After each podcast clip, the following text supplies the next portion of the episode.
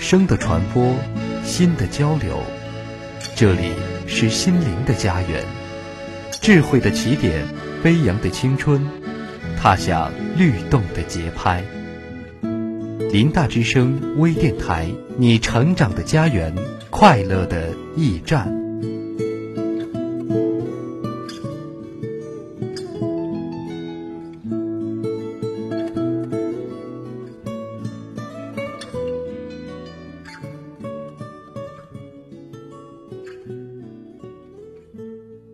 众朋友们，大家好，今天是二零一四年十一月十号，星期一，农历九月十八，欢迎收听本期新闻周刊。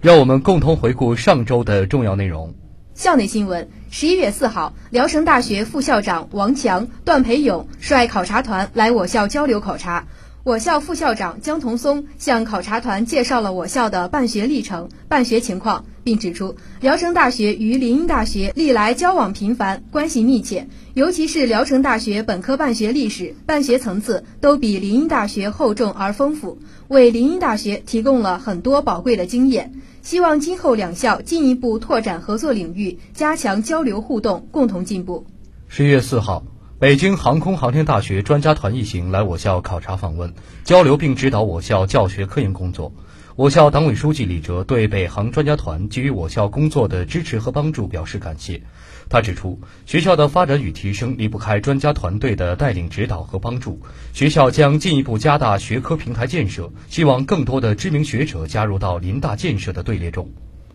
近日，林荫大学驻上海人才培训市场工作站。在上海人才市场正式成立，旨在积极推进我校一稳二进三拓展的就业创业工作思路，促进毕业生市场、人才市场相互贯通，加强校政校企合作。通过工作站上海人才培训市场，为我校在校为我校在校大学生提供就业创业指导，为我校赴上海就业大学生提供系列服务。同时，学校也积极引导优秀毕业生到上海就业，为上海人才培训市场提供急需人才。国内外动态：十一月四号，中共中央政治局委员、国家副主席李元朝在北京与科普创作工作者代表会谈，希望科普创作工作者深刻领会习近平总书记在文艺工作座谈会上的讲话精神，为实现中华民族的科学梦，创作更多无愧于时代的优秀科普作品。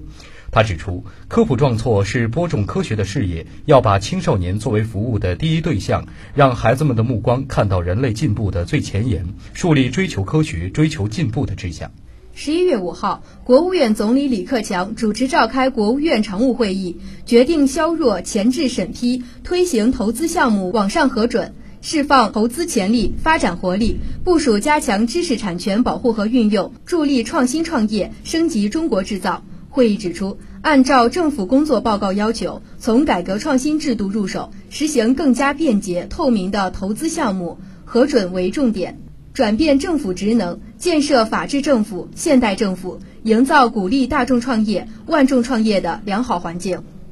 十一月四号，中东欧汉语教师培训中心揭牌仪式在匈牙利罗兰大学孔子学院隆重举行。这是中国国家汉办在海外成立的首个以培训本土汉语教师为主要目的的区域性机构。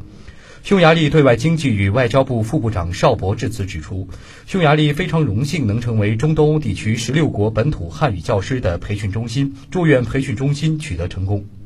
十一月五号，韩国总统朴槿惠在青瓦台与卡塔尔国阿勒萨尼举行会谈。韩国方面提出希望卡塔尔能为韩国企业参与2022年卡塔尔世界杯的基建项目建设提供支持。朴槿惠在会谈中表示，塔米姆此次访韩将成为两国关系更上一层楼的里程碑。两国在能源、建设领域保持着密切关系，今后将在医疗保健、国防和信息通讯等各个领域谋求新的发展。本期的新闻周刊到这里就要结束了。感谢播音魏经纬、徐诗，导播王生平，记者王海洋、袁新婷，节目监制戴震。感谢您的收听，我们下期节目再见。